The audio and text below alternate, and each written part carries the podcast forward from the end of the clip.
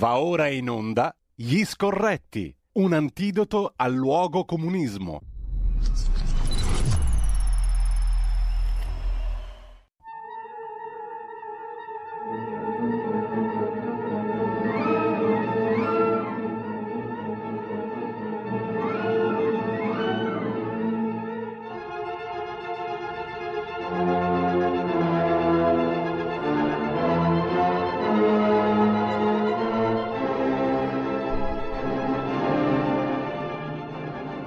Eccoci qua, intanto neanche a Rai Radio 3 la notte di Ferragosto va in onda musica così ricercata, straordinaria, affascinante, meravigliosa come quella che abbiamo ascoltato poco fa.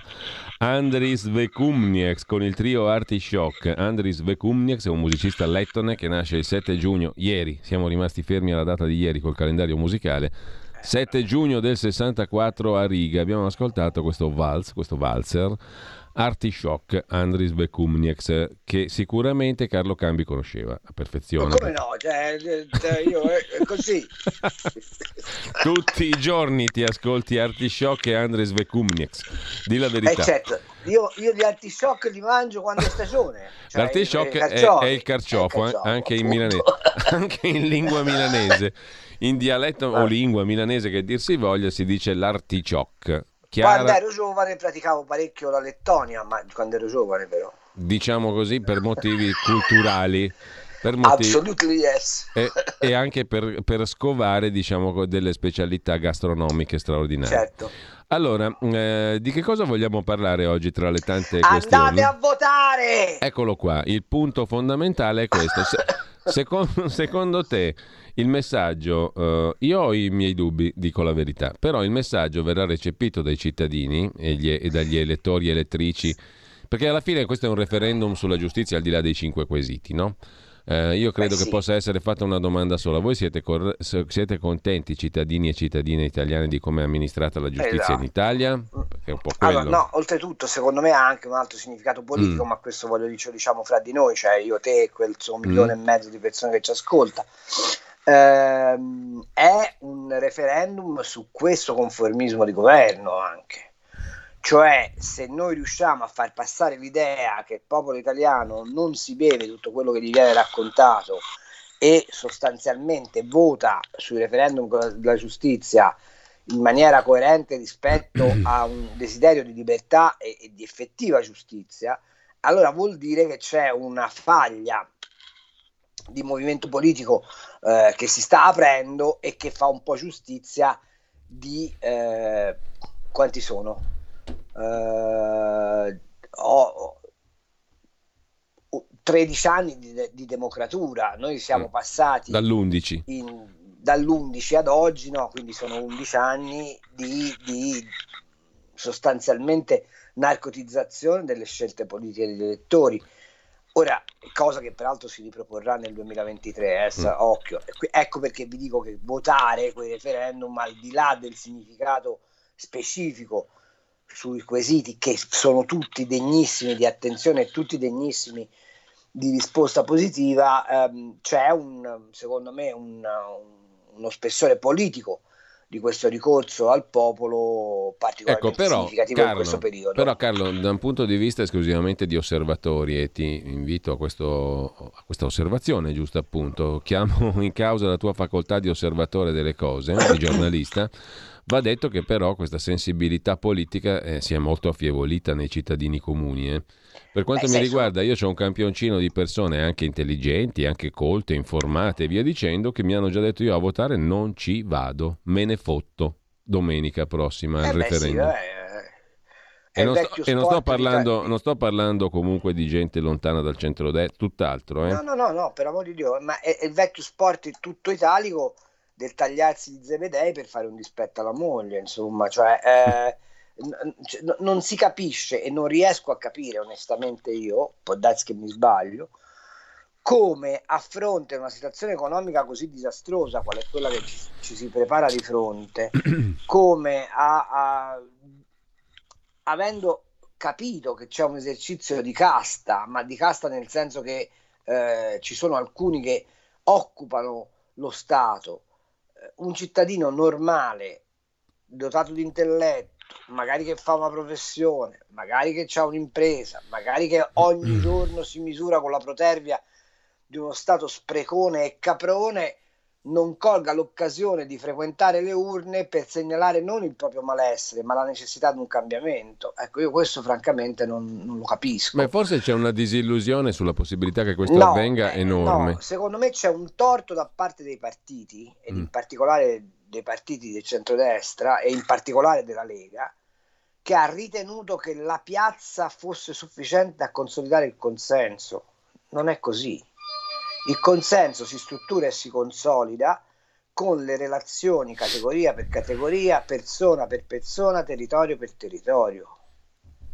Cioè, io penso che alla Lega il successo ottenuto all'Europea abbia fatto male, perché ha convinto i partiti di centrodestra che l'opinione era radicata.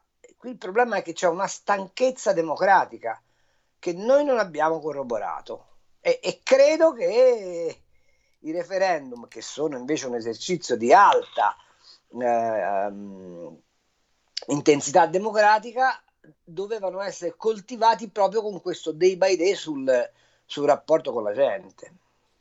E adesso sembra un po' stonato anche il fatto che nell'ultima settimana si lamenti il fatto che c'è poca attenzione, i mass media, i giornali. Non hai fatto niente, parliamoci no? chiaro, non hai fatto niente hai, hai, avuto la forza di raccogliere le firme, hai avuto la forza di batterti per dare a queste... A per la verità sono una... stati i consigli regionali a essere determinanti, eh, se vogliamo essere precisi. Sì, sì, vabbè, però hai avuto la, la forza di portare avanti un'idea, poi l'hai abbandonata. Cioè, eh, eh, chiedo, ma i nostri in commissione di vigilanza, Rai, che ci stanno a fare? Ma i nostri in, eh, in, in, eh, nel, consiglio, nel consiglio di amministrazione della RAI che ci stanno a fare? Ma a te ti pare possibile che l'emittente di Stato affida alla Litizzetto il, il comizio anti-referendum, pagandola fra l'altro credo 15.000 euro a puntata? E, con, e, nessuno replica, nessuno dice nulla. Con, Calderò, dopo... con qualcuno che osserva come Calderoli ha fatto, dice: Ma perlomeno quella ne ha parlato. Sì, sì, appunto. E poi dopo ci fanno le lezioni sulla democrazia, capito? Cioè, è possibile che eh, allo sciopero dei magistrati, che, che già di per sé è un vulnus, perché continua a ripetere che i magistrati non sono un potere dello Stato, sono un ordine e la Costituzione come tali li crea. Ecco, però scusami Carlo, va detto anche che perfino questo sciopero dei magistrati è passato via sotto, sotto, traccia, cioè non gli ha dato attenzione a nessuno, è, un, è, è sembrato tutto un discorso tra elite, no? Gente che si parla, il popolo eh, comune, quello che dovrebbe essere l'elettore, si è fregato anche di quello, non gli ha fregato niente ma, dello sciopero dei magistrati. Ti faccio osservare che siamo ai segnali di fumo fra il primo, il secondo, il primo, il secondo e il terzo stato. Chi è scomparso qui è il quarto stato. Sto per dire che i referendum avrebbero la valenza di essere la riunione della palla corda, cioè del popolo bue, tartassato, vessato, afono, eh, sostanzialmente eh, ridotto a, a, mero, a mero eh, pavimento sul quale camminano i potenti per, per, non per ribellarsi, per dimostrare che esiste un, un'indignazione democratica. Eh, non lo so, io mi aspettavo, mi sarei aspettato che un partito come la Lega, che è, molto, che è stato molto sensibile alle istanze dal basso, eh, facesse di questo uno dei suoi cardini. Invece no, ci siamo persi in Putin sì, Putin no, Medvedev, poi che cavolo viaggi in Russia, crociere sul Don, eh, cioè, non lo so. Cioè, sulla situazione economica non, ecco, su, sulla situazione assoluta. economica adesso ci entriamo subito, direi Carlo, perché, e poi sentiamo anche gli ascoltatori e ascoltatrici perché stavolta cerchiamo di aprire le linee anche con un certo anticipo. Domani sennò... viene sancito che l'Italia eh. è un paese di serie B e nessuno se ne occupa. Domani dove? Ad Amsterdam. No, scusami, sì, domani, perché oggi è mercoledì, giovedì. domani ad Amsterdam viene sancito dalla BCE che l'Italia è un paese di serie B e che ha necessità di un sostegno ad hoc per evitare il fallimento. Ma è possibile che nessuno, nessuno lo scriva tranne cambi? Cioè, a me pare una follia. Che succede domani? Parliamone subito, Carlo. Allora, domani c'è un board della BCE ad Amsterdam in cui la Lagarde sarà costretta ad annunciare non solo la fine del, Pe- del PEP, che è, come sapete, il programma straordinario di acquisto titoli in costanza di pandemia, ma anche dell'app mm. che è il secondo eh, programma acquisto titoli. Ma in più la Lagarde dovrà annunciare che comincia il graduale eh, rialzo dei tassi, si parla di uno 0,25-0,50 a luglio, poi un'altra ritocco, insomma entro fine anno torneremo a tassi di interesse attivi questo che cosa significa? Che il denaro costerà di più, che i mutui costeranno di più e che noi avremo un problema serio di remunerazione del nostro enorme debito pubblico. Allora, che cosa hanno detto quelli della Banca Centrale Europea? Siccome l'Italia, in realtà loro parlano dei paesi mediterranei più indebitati, ma lo fanno per carità di parte, real- il messaggio è diretto solo all'Italia. Siccome probabilmente l'Italia dal rialzo dei tassi e dalla fine acquisto titoli a- andrebbe in fallimento, per fare un piacere a Mario Draghi, e in questo caso Mario Draghi è una sorta di polizza assicurazione per tutti noi, fa- sarà varato la possibilità di fare degli acquisti mirati sui titoli di Stato italiani qualora lo spread dovesse varcare una certa soglia. Se l'avessero fatto ai tempi in cui c'era Berlusconi, non avremmo vissuto per 11 anni in una democratura, ma siccome oggi a Roma c'è un governo che all'establishment mondiale piace, proprio perché non è democratico in quanto non eletto, proprio perché è rappresentato da un signore che ha fatto tutto il puzzo sonorum nelle stanze dell'alta finanza, proprio perché eh, si sta, sta indirizzando l'Italia verso un'economia socialista di fatto e che consentirà finalmente di mettere le mani sul patrimonio privato, cosa che hanno provato a fare tutti e l'unico che ci riuscirà sarà Mario Draghi, con l'applauso o perlomeno la connivenza di tutti quelli che lo sostengono, eh, loro faranno degli acquisti titoli mirati solo sull'Italia per evitare che eh, a furor di popolo questo governo venga cacciato e per evitare che nel, nel 2023 ci sia un governo a loro non, eh, non ehm, confacente, mm. tant'è mm. vero che Goldman Sachs, come sai, ha pubblicato sì. questo studio abbastanza ridicolo nei contenuti in cui dice che sempre i paesi mediterranei, ma in realtà leggete solo Italia, è bene che ci pensino su a votare il centrodestra, perché se votano il centrodestra si rompe la continuità di rapporto con l'Europa, questo infiammerà i mercati e succederà un nuovo 2011. Ora, di fronte a tutto questo, mm. se tu fossi direttore di un grande quotidiano, non ci faresti l'apertura del giornale. No, io non ci metterei filo non, putiniani d'Italia. Non chiederesti appunto le, eh, i pareri 2700 fra economisti, eh, costituzionalisti, eccetera. Non faresti, scateneresti le interviste? No. I titoli che leggiamo sono Al voto con la mascherina sul mio giornale, Forza Russia sul, sul giornale Il Giornale, ehm, Libero, non mi ricordo che cosa ti... Cioè, siamo tutta là. roba mm. che è lontana mille miglia da un'analisi corretta, compiuta e drammatica di quello che sta succedendo. Per cui è evidente che la democrazia in questo paese viene considerata una sorta di fondale no? cinematografico che sta lì per consentire di dire che siamo ancora un paese democratico e sulla scena di questo, fi- di questo romanzo si muovono soltanto i soldi noti che rappresentano una piccola fetta di interessi del paese. Questa è la verità.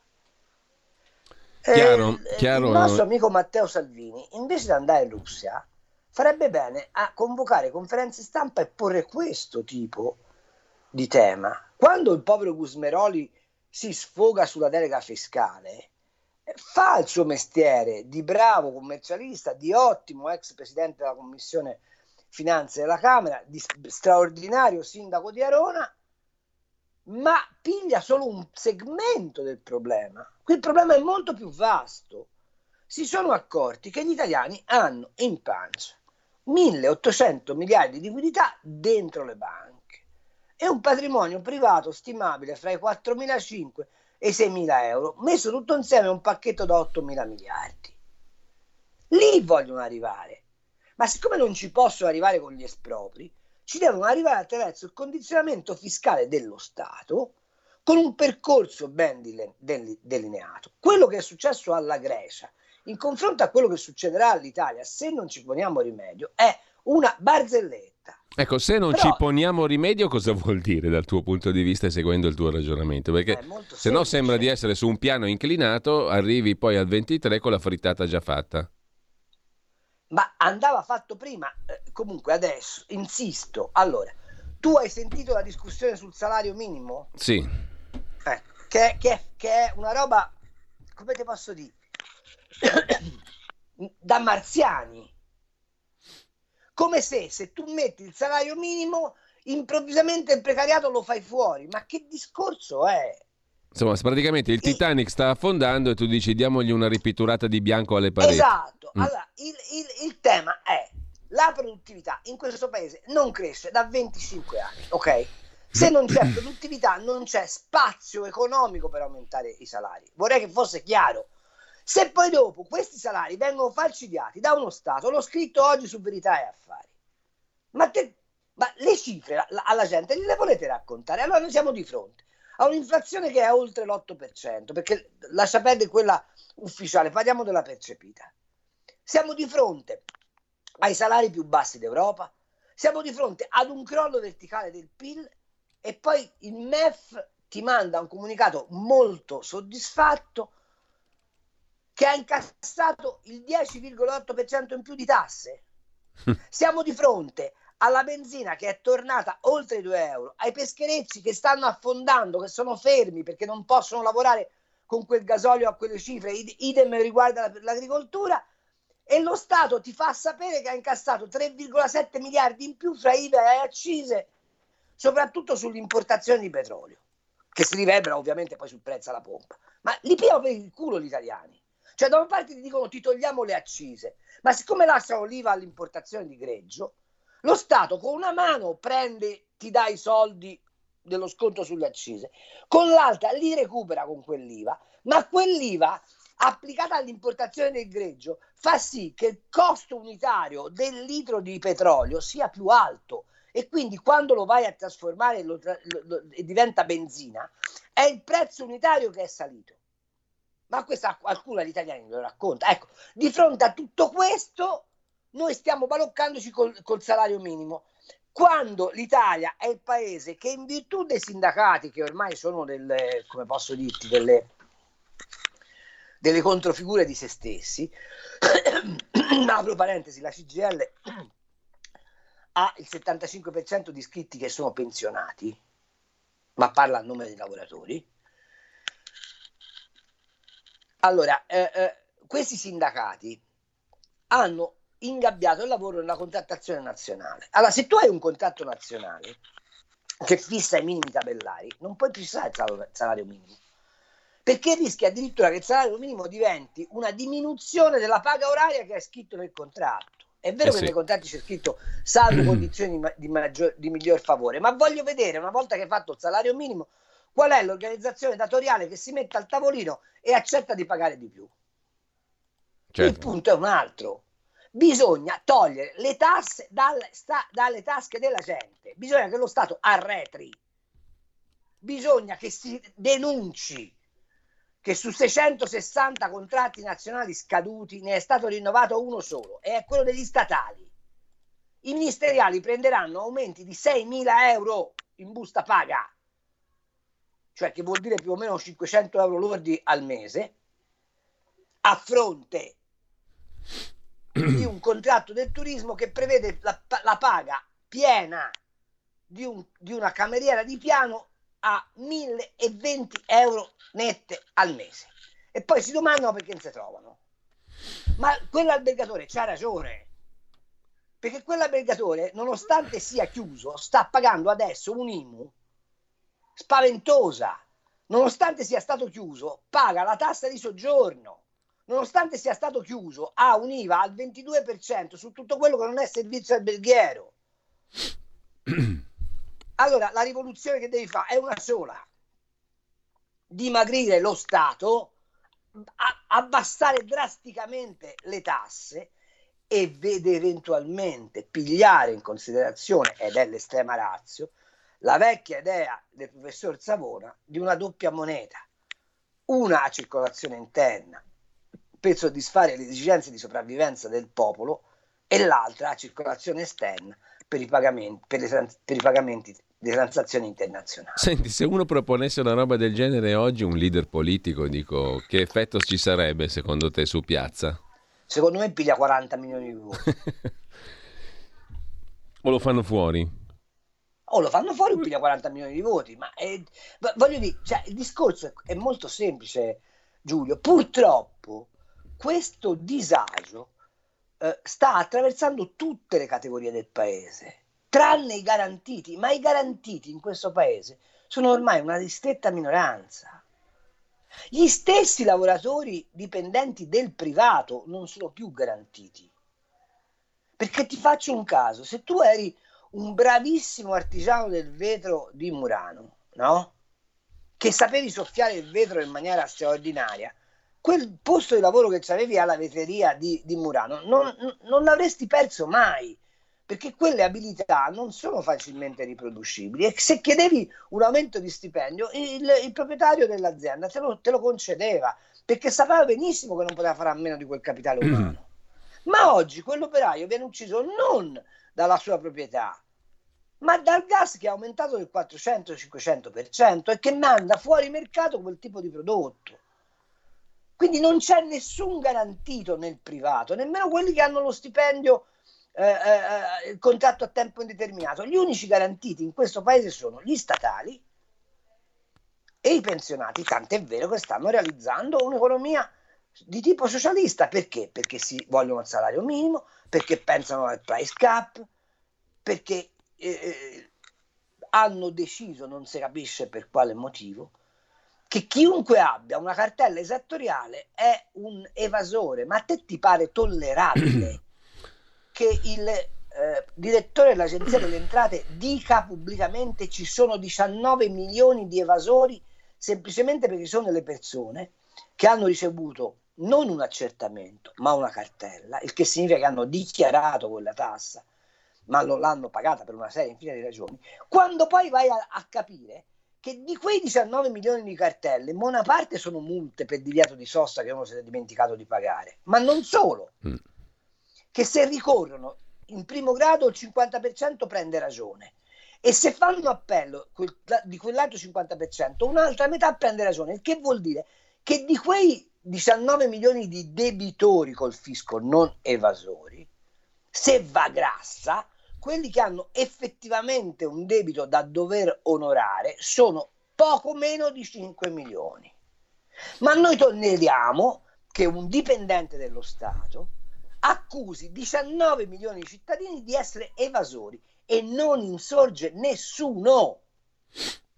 Carlo. Io fossi stato al governo e fossi stato segretario della Lega, avrei posto immediatamente a Draghi questa alternativa. O fuori dai coglioni Ruffini o fuori dai coglioni noi. E tu cadi. Carlo, tra poco c'è il eh, piccolo stacco, poi apriamo anche le linee telefoniche 02 66 20 35 29, ma su questo discorso di economia voglio ricordare anche un articolo che tu firmi oggi anche su Panorama, in edicola, eh, dedicato alla stagione del non lavoro, dove metti insieme alcuni dati su quali poi vorrei tornare perché sono esemplificativi pienamente del discorso che stavi facendo adesso. Però credo che adesso andiamo in, in pausa breve e poi Forse c'è già qualche telefonata allo 02 66 20 35 29 per i WhatsApp anche audio 346 64 27 756. Ce ne sono già alcuni. A tra poco. La tua radio è ascoltabile anche con la televisione in digitale. Sul telecomando della televisione digitale o del tuo ricevitore digitale puoi scegliere se vedere la TV o ascoltare la radio risintonizza i canali radio e troverai anche Radio Libertà, canale 252.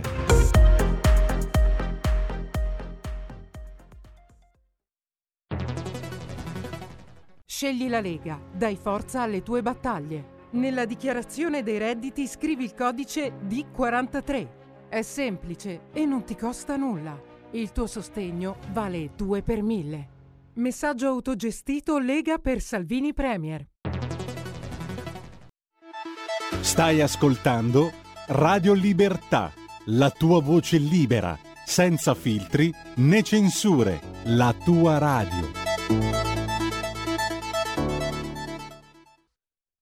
Rieccoci in onda, due chiamate, le passiamo tra pochissimo eh, allo 02 66 20 35 29, numerosi messaggi via Whatsapp. Voglio solo ricordare agli ascoltatori e alle ascoltatrici alcune questioni che tu, Carlo, evidenzi sull'articolo mh, di Panorama che citavo prima, no? un articolo sul sulla stagione del non lavoro, che parte con una citazione, un aforisma dell'economista Milton Friedman, se tu paghi la gente che non lavora e la tassi quando lavora, non sorprenderti se poi produci disoccupazione. E mh, mm, tu metti in luce anche un altro dato che fa riflettere. No, in Italia ci sono 5 milioni 700 mila nuovi poveri. L'Italia è uno dei paesi più vecchi al mondo, ma nello stesso tempo ha il record europeo di giovani che non studiano e non lavorano, oltre 2 milioni, il 25% è oltre della fascia d'età fra 15 e 34 anni di età. Uh, e quindi abbiamo una popolazione anziana di 17 milioni 800 mila pensionati e un sacco di giovani che non lavorano. Salari bassissimi, gravati dalle tasse in maniera spropositata e ehm, il tema del salario minimo che si affaccia su tutto questo, come dicevi tu prima. Insomma, sono dati che imporrebbero veramente una discussione franca sulla nostra economia. Quella discussione franca che non c'è, non esiste proprio, qua non si parla più di economia, eh? non si parla per niente più di economia in questo paese. Sembra quasi che il famoso pilota automatico auspicato a suo tempo da Draghi abbia preso pienamente il controllo della situazione. Mi sembra, andiamo a sbattere. Mi sembra così. Intanto abbiamo due telefonate, pronto? Pronto Giulio? Buongiorno, Buongiorno. Mauro da Reggio. Buongiorno. Essendo nato nel 1955 io ho avuto modo di vedere la parabola intera che ha fatto l'Italia. Con la caduta del muro di Berlino si è venuto a evidenziare quello che è il reset dell'Italia, che è iniziato con le stragi di Falcone, eh, continuato con questa teocrazia burocratica eh, e, e, dominio assoluto della magistratura. Io però ho telefonato per una cosa, mm.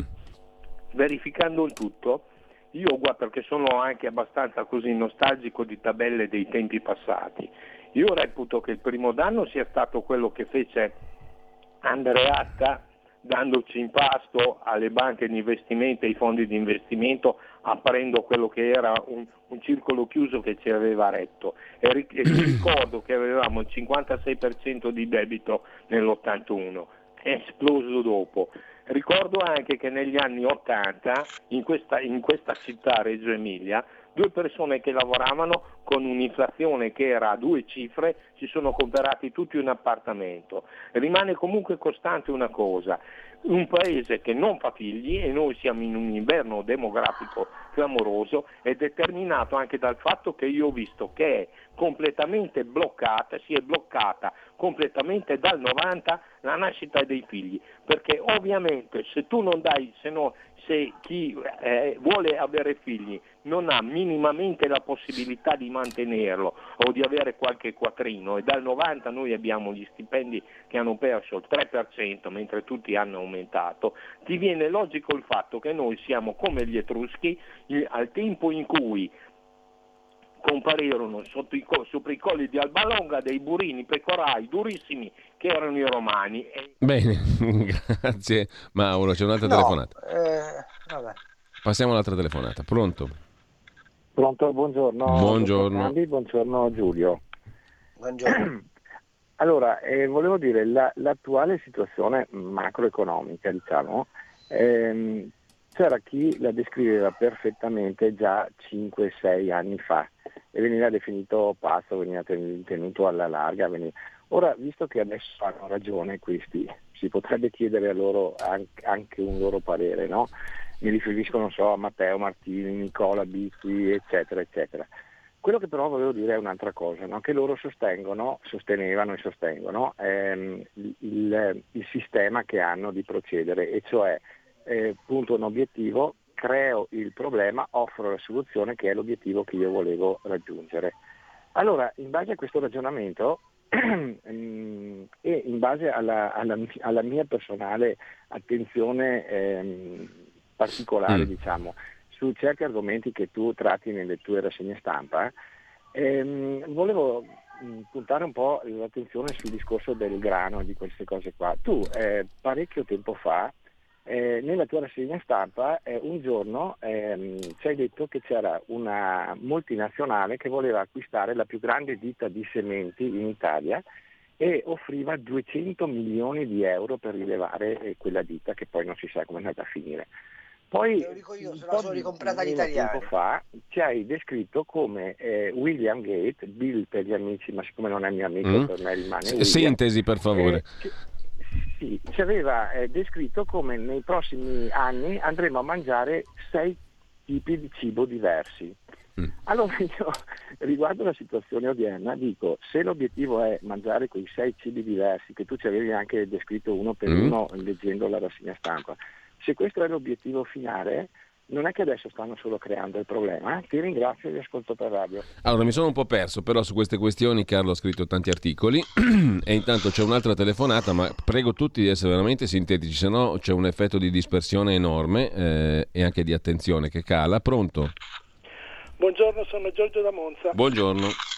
Eh, il signor Cambi giustamente ha parlato che l'Italia avrebbe bisogno di un leader eh, possibilmente votato da qualche decina di milioni di persone. Però io mi domando, dato che ieri è scoppiato l'ennesimo caso eh, delle mascherine eh, che saranno chieste a quanto pare al seggio, eh, io vorrei sapere come mai eh, Salvini si è svegliato, perché questo verbo lo, non lo uso io ma lo usa la verità oggi in prima pagina, si è svegliato e scopre questo affare. La Lega è al governo e Speranza fa quello che vuole e un altro partito di governo come la Lega è costretto a rivolgersi al TAL a quattro giorni dalle elezioni. La cosa ridicola è, e, direi che se ci fosse qua vivo, eh, ci fosse eh, Gilberto Netto riderebbe, ma probabilmente sta ridendo nella tomba, perché abbiamo fatto, cioè Salvini si è fatto costruire addosso un, eh, un abito eh, da Novax pur avendo accettato tutte le cretinate che ha fatto eh, il ministro Speranza negli ultimi mesi. Quindi è un risultato veramente comico. Perché Salvini non può venire fuori adesso Bene. a dire questa storia delle mascherine è vessatoria okay. per mesi la Ok, abbiamo capito il succo. Eh, ancora una telefonata, poi Carlo, poi però la parola a Carlo cambia, che qua, a botte di quattro andiamo avanti. Mm, prego però veramente di essere, di essere sintetici, amici e amiche all'ascolto. Pronto? Sì, pronto, buongiorno, sono Fabrizio di Sabbio Buongiorno. Sì, buongiorno a voi. Allora la questione è che noi stiamo facendo la fine dell'Inghilterra prima del tacerismo e dell'America prima di Reagan. Allora vi ricordate cos'era l'Inghilterra prima della Thatcher? Avevano le tasse altissime che arrivavano al 70%, avevano industrie miniere asfittiche che non guadagnavano più. Noi invece di imparare dagli errori che hanno fatto questi paesi stiamo facendo la stessa fine. Se noi non risolviamo la questione fiscale e lasciamo partire il lavoro e arricchire la gente come hanno fatto in questi paesi, noi finiremo di essere una massa di servi che lavorano e di poltroni che che stanno a casa e si beccano il reddito di cittadinanza. Avremo un paese arretrato tecnologicamente e pertanto io spero che la Lega faccia qualcosa in questo senso perché manca meno di un anno alle elezioni e bisognerebbe cominciare a seminare quest- qualcosa sulla riforma fiscale. Perché è inutile parlare solo di pensionati, qui la gente non ha più voglia di lavorare perché non guadagna più. Allora, grazie anche a te. Carlo. Allora, eh, fin- comincio dall'ultima. Sì, è vero, ma c'è una differenza abissale fra noi e, e quella Gran Bretagna e quell'America. Che la Thatcher e Reagan dettero retta a Milton Friedman, uno che ha vinto il Nobel, e noi abbiamo Giavazzi. Eh c'è un po' di differenza, ehm, dici, insomma. Esatto.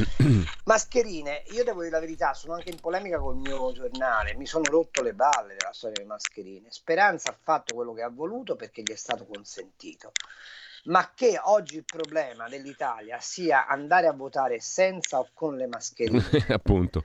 Mi pare francamente ridicolo. Qui la mm, mascherina va messa al cervello della gente e, e, e il tema oggi è vai a votare per chi, per che cosa, per cambiare quale Stato, con quale programma politico.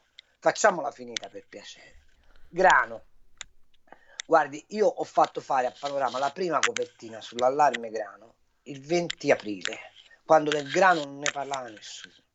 Quello che lei dice su Gates ha ragione, ma le aggiungo che i più, i più, i più convinti sostenitori di queste posizioni di Gates stanno a Bruxelles. È la Commissione europea che sta finanziando gli studi sulla carne sintetica. È la Commissione europea che sta promuovendo l'ingresso degli insetti nella nostra dieta. È la Commissione europea che vuole abolire il consumo di latte. È la Commissione europea, l'ho scritto dieci giorni fa, mi pare, sulla verità, che sta finanziando gli studi sulla fermentazione delle staminali delle vacche per ottenere il latte non dalla vacca, ma dalla fermentazione delle cellule staminali e questo lo fa anche con le cellule staminali delle, delle femmine di uomo per ottenere il latte materno non dal latte materno.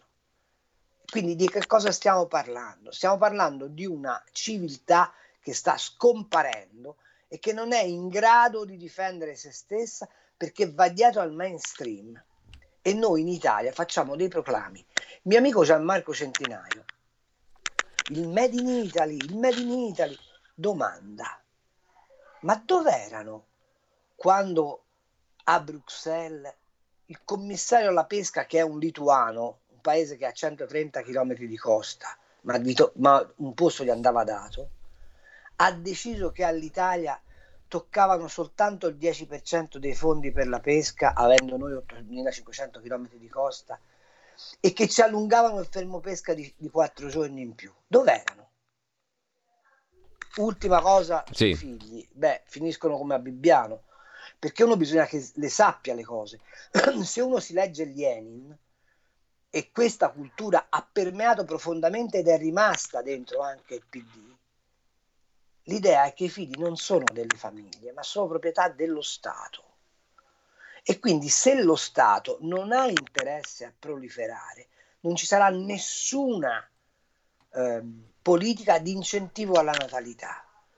Noi dobbiamo recuperare il valore della famiglia come nucleo fondante della società, ma per farlo serve un'iniziativa culturale e politica di profondissima eh, di profondissimo spessore, cosa che nessuno sta portando avanti proprio perché ci, ci balocchiamo con le mascherine. Ecco, in parallelo a questo discorso economico, io vorrei recuperare due, mm, due aspetti, eh, cioè, anzi recuperarne uno e introdurne un altro nella nostra discussione, Carlo. Eh, tu hai citato prima l'appuntamento di domani, Banca Centrale Europea, no? Allora, l'Italia verrà ufficiali, ufficialmente dichiarata il malato d'Europa, se possiamo usare questa espressione già usata in altri contesti. Questo però eh, ha un riflesso pesante su quello che è il prossimo appuntamento elettorale, no? ne parlavi prima, andiamo a votare nel 23 e ci arriveremo con una situazione di democrazia morta sostanzialmente. Io vorrei che tu ci mh, delineassi un po' più chiaramente questo scenario, perché secondo me è molto importante capirlo in anticipo. No? Allora, che anno ci si prospetta da qui al 2023? Cosa succede dal tuo punto di vista? E poi c'è secondo me un altro fattore che si interseca con questo, che non è strettamente economico, ma che mi ha molto colpito perché è una sorta di lampo sull'Italia che verrà.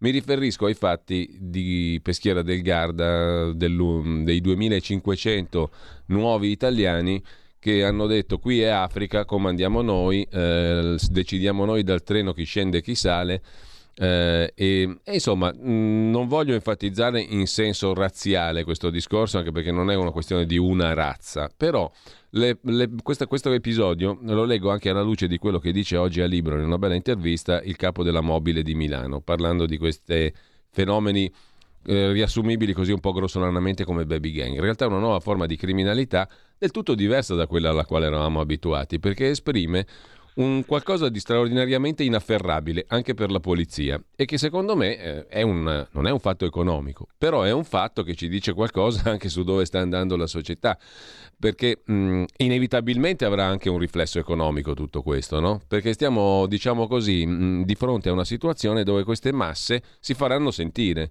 e sono masse che hanno il loro peso anche da un punto di vista di assetto complessivo, sociale e quindi anche economico. O sbaglio? A me mi sembra che si stia prefigurando un'Italia molto pericolosa sia sotto il profilo strettamente economico ed è la parte 1 del discorso, sia sotto il profilo socio-economico ed è la parte 2 del discorso, perché queste ti rapinano così, perché dopo lo mettono sui social e hanno anche diciamo un potenziale, un arretrato potenziale di rabbia socio-economica notevole, della quale bisogna tener conto perché vengono da quartieri difficili, perché tutte le questioni sociologiche di cui abbiamo parlato, che però alla fine incidono e si trasformano in comportamenti reali e diventano anche possesso del territorio. L'abbiamo visto nei filmati, no? Eh, basta andare fare un giro in Francia. Appunto dico, altro che rischio banlieue. Allora, mm. allora eh, cosa succede dal punto di vista economico? Vabbè, se tu hai l'Istat, che naturalmente è come carabinieri, no? sta sempre dalla parte del comando, che ieri scrive faremo il 2-8 ma ve lo diciamo giusto perché ve lo dobbiamo dire ma non lo sappiamo esattamente perché se va avanti la guerra possiamo fare anche meno del 2 e se tu consideri che il meno del 2 oggi con un'inflazione del 8,5-9% significa che non recuperiamo neanche a fine di quest'anno i livelli pur infimi del 2019, ultimi in Occidente, ultimi in Occidente. E con una tassazione che sta al 44% in termini statistici, ma che in realtà se ci metti tutto, vedi per esempio le addizionali IRPEF comunali che con, sono state aumentate e di questo nessuno parla tranne Franco Bechis, ehm, noi non abbiamo più nessuno spazio di manovra economica. Proprio non ce n'è più nemmeno un po', nemmeno un, nemmeno un goccio. Cioè abbiamo il debito pubblico che è arrivato a 2750 eh, miliardi, un aumento dello 0,1% del tasso di interesse. E guardate che noi stiamo pagando adesso il BTP 3,55, che è una cifra folle se ci pensi bene con questi fondamentali di mercato. Mm, non c'è spazio. Eh, quindi la, eh, l'economia è destinata ad una cosa sola, al eh, default selettivo dell'Italia o al commissariamento dell'Italia, che è esattamente quello che succede domani. Cioè domani si metteranno le basi per arrivare al commissariamento dell'Italia. Mm? Così si capirà che le favole raccontate dalla da, da, Draghi quando era direttore generale del Tesoro, da Draghi quando era eh, diretto, eh, governatore della Banca d'Italia, da Prodi, mm. purtroppo anche da Ciampi erano favole, perché hanno fatto una programmazione non tenendo conto del ehm, profilo reale del paese. Tu non puoi pigliare una struttura produttiva che è fatta all'80% di piccola e media impresa e che ha bisogno della flessibilità massima e infilarla dentro un sistema economico rigido, quale è quello dell'euro. Questo è l'errore che è stato fatto e lo paghiamo tutto, lo pagheremo tutto integralmente. Quanto all'altro ragionamento che fai tu, mm. a parte, apro parentesi, lo sapete che ci sono 280.000 cittadini esteri comunitari che prendono il reddito di cittadinanza in Italia, sì, lo sapete. Eh? Eh, detto questo, io sto cercando da giorni di scrivere un pezzo per la verità, spero che prima o poi me lo faranno pubblicare, su un dato. L'ex questore di Macerata, dottor Pignataro, mm. arriva in un convegno e dice, io sono arrivato in quella città che era completamente in mano alla mafia nigeriana, dove la gente aveva paura di parlare e dove le istituzioni, e per istituzioni si intende la polizia e le forze dell'ordine, erano impedite nelle loro azioni di contrasto da un pregiudizio socio-politico. Voglio ricordare che in quei giorni, stiamo parlando dei mesi successivi all'omicidio, al barbaro omicidio Mastro Pietro, il vicepresidente del GUS, la cooperativa che gestiva i migranti, aveva un fatturato di 45 milioni di euro, era il responsabile delle politiche di immigrazione del PD e che in costanza di indagine il ministro di Grazia e Giustizia di allora, Andrea Orlando, venne a Macerata e fece una visita in tribunale, intrattenendosi anche con l'allora procuratore capo. Per quanto tempo, per dirsi che cosa, non lo sappiamo. Ciò che sappiamo è che oggi un questore, tuttora in servizio, che è stato al capo della narcotici, dice in un convegno, testualmente, alle istituzioni era di fatto impedito di svolgere i propri compiti da un clima di pregiudizio socio-politico. Allora, di fronte a un'affermazione di questo tipo, in un paese normale viene giù il governo, perché significa che per evitare che ci fossero delle indagini profonde sullo spaccio di droga, sulla presenza della mafia nigeriana, sulla presenza di un'immigrazione clandestina attraverso la quale arriva la criminalità, la politica impediva che si facessero indagini. Allora, se questa cosa che è stata detta per Macerata da questo altissimo funzionario della polizia, che peraltro fa il paio con quello che dice il capo della mobile in quell'intervista, non è una posizione così lontana, ti disvela che cosa? Che dai giornali italiani l'aggressione alle ragazze sul treno di Peschiera e il Rail Party di Peschiera non è stato battezzato come azione violenta di nordafricani. Della strage dei cattolici in Nigeria si è fatta una breve perché c'è un pregiudizio di tipo culturale per cui se tu ti occupi dell'immigrazione in termini di criminalità, sei razzista. Non sei un difensore della legalità, ma sei razzista. Come diceva Popper, portare all'estrema conseguenza la tolleranza fa diventare il tollerato intollerante. E noi stiamo raccogliendo i frutti del fatto che c'è una continua condiscendenza al consentire a costoro di non conformarsi alle leggi dello Stato, ma se tu pre- percorressi i tribunali d'Italia ti renderesti conto di quanti sono gli spacciatori, i, i microdelinquenti, che vengono liberati sulla parola per il semplice fatto che non sono cittadini italiani o che sono cittadini italiani ma di provenienza alloctona. Allora questo non è un problema di razzismo, è che c'è un pregiudizio razzia- razziale, fra virgolette, al contrario. Allora, allora non vogliamo dire prima o poi che c'è bisogno di cambiare prima di tutto la prospettiva attraverso cui si guardano questi fenomeni? E avere il coraggio di dire che un delinquente, indipendentemente dal colore della pelle e, dal, e, dal, e dalla provenienza e dalla, conven- e dalla, convinzione politica o religiosa, è un delinquente e come tale va trattato. Io che mi sono occupato lungamente di mafia nigeriana, so che nelle regioni dove governa la sinistra o dove governava la sinistra era impossibile parlare di mafia nigeriana ma che la mafia nigeriana esiste e c'è, è pervasiva, come la mafia eh, gambiana, come la mafia cinese, è assolutamente vero. Ma per esempio, come ha detto Gratteri, a te risulta che da quando Mario Draghi è al governo si sia più parlato di mafia o di qualsiasi, ma- o di qualsiasi delle mafie?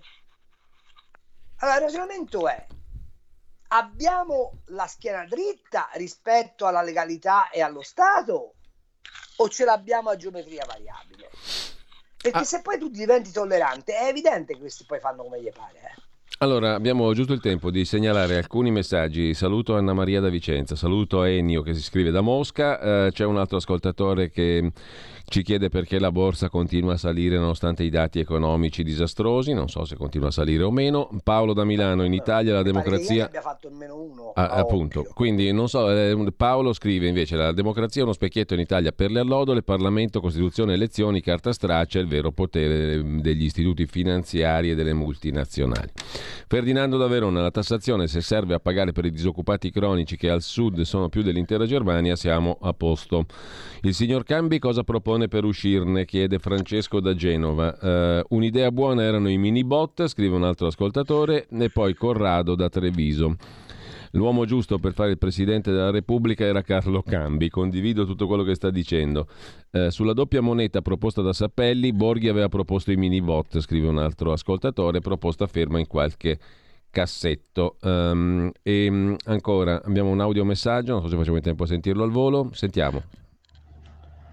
Buongiorno a tutti, sono Cristiano da Bergamo. Niente, io sono un piccolo imprenditore, avevo dei dipendenti, poi ho lasciato a casa tutti adesso sono da solo. E credo che a fine anno chiuderò tutto perché io qua non riesco più a stare in piedi, cioè il lavoro comunque è calato. Eh, tra IMSS, tasse, eh, costi dell'energia, eh, tutto quanto e affitti dei locali e tutto, non si riesce più, non si riesce più a stare in piedi, non lo so, il problema è che ho anche quasi 60 anni, non lo so, non lo so, sono veramente deluso. Allora, eh, salutiamo l'ascoltatore, abbiamo un altro messaggio. No, un abbraccio enorme, tieni duro, mm. eh, inventati un altro mestiere ma non cadere in depressione, mi raccomando, amico eh già, mio. Eh già. Sono contabile in un'azienda, scrive un'ascoltatrice, di tutte le cartelle ricevute dall'ufficio entrate mai pagato nulla, tutti errori dell'ufficio dopo aver perso giornate in coda, cartelle stralciate. Paolo Davarese, non voglio fare affermazioni azzardate, ma eh, per le sue idee e visioni Carlo Cambi è il nostro nuovo miglio. Eh, perché non si affianca di più a Salvini? Perché non va o non lo invitano a trasmissioni televisive? Cambi, che è spesso in tv, scrive un altro ascoltatore, ci può dire qualcosa sui compensi per partecipare alle trasmissioni, visto che Sallusti l'altro giorno se n'è andato dicendo che rinunciava al compenso. Eh... I, i, miei, I, miei, sono zero, quelli degli altri non lo so. Pina, Monza e Brianza. Ho sentito che Merkel si è rifatta sentire dicendo che a suo tempo non ha voluto far entrare l'Ucraina nella Nato e gli ha ritenuti paese a elevata corruzione. Intanto i tedeschi hanno promesso di mandare armi ma non lo hanno fatto. Noi invece stiamo rischiando una terza guerra mondiale per chi? Erminio, voglio essere invaso da Putin, che la Russia prenda il controllo del Mediterraneo. Raimondo da Padova, se l'Italia dichiarasse i fondi PNRR a titolo di risarcimento dei contributi versati all'Europa e ce li tenessimo ringraziando, perché abbiamo versato sempre più di quello che abbiamo preso sostanzialmente, e se non gli va bene a Bruxelles usciamo dall'Unione Sovietica dell'euro. Mica possono mandarci carri armati. Audio messaggio. Buongiorno, eh, sono Giovanni dalla provincia di Novara. Eh, invece di occuparci dei massimi sistemi che è importante conoscere, ma sui quali possiamo evidentemente fare poco, perché non occuparci del problema più contingente eh, che è Matteo Salvini? È diventato un grosso problema perché sta erodendo la, la, la Lega, sta erodendo i, i voti dei leghisti, è un grosso problema perché non è più credibile, perché ha contraddetto tutto quello che lui aveva detto che voleva fare. Complimenti per la radio e per il direttore di questa radio. Grazie. Che dopo questa frase suona malissimo. Comunque Antonia risponde a questo ascoltatore, strano, il colpevole di tutti i mali è Salvini, anche Cambi sa tutto lui, Salvini è un povero incapace. Mm, poi eh, c'è un altro messaggio ancora, destra svegliati, vorrei dire questo, allora, buongiorno, per il voto alle Molinette di Torino hanno chiesto chi vuole votare di farsi portare la tessera eh, questo personaggio che non può vedere Salvini è ora che la smetta di offenderlo. Il centrodestra non deve tenere il conto del PD e delle offese che fa nei nostri confronti. Se l'Europa non vuole che in Italia ci sia un eventuale governo di destra, dobbiamo votare in massa e vedere cosa succederà. C'è un altro audiomessaggio, ma poi siamo già alle 10.29, ci fermiamo poi qui. Sono Laura da Bologna. Eh, io vivevo in Francia 30 anni fa e c'erano già i problemi con le banlieue e devo dire che eh, quando poi in Italia hanno incominciato a fare tutta questa migrazione, io ho incominciato a intuire, mm, quindi anni fa, che ci sarebbero stati proprio questi problemi. E niente, inutile dirlo anticipare i tempi perché tanto così doveva andare perché era stato così deciso da qualcun altro. Quindi vi saluto, vi ringrazio. Bene. Grazie anche a Laura. Eh, mia figlia, 19enne, scrive un altro ascoltatore, aggredita da un magrebino sul bus 705 per Milano Comasina alle 3 del pomeriggio, era in compagnia di un amico. Nessuna conseguenza per fortuna, nessuna possibilità di difendersi, nonostante da alcuni mesi vada in giro lei e mia moglie con spray anti-aggressione. Sporta una inutile denuncia, sempre meno sicuri. E veramente ci fermiamo qua perché sono le 10.30. Carlo, un tweet per concludere. Un, un tweet, no, vabbè, non rispondo a, a nessuno tranne a uno che dice che io ce l'ho con Matteo Salvini. Io non ce l'ho con Matteo Salvini, io giudico il fatto che uno che già ha imboccato con la ciao qui è andato in Polonia l'hanno presa a pesci in faccia, poi si fa organizzare da un tal capuano che non si capisce bene da dove sia uscito il viaggio in Russia e cerca di recuperare consenso attraverso un'azione di boh, eh, eh, come posso dire esposizione mediatica quando in realtà avrebbe gli strumenti di pressione politica fortissimi in Parlamento, probabilmente non sta facendo l'azione più proficua per radicare il consenso della Lega.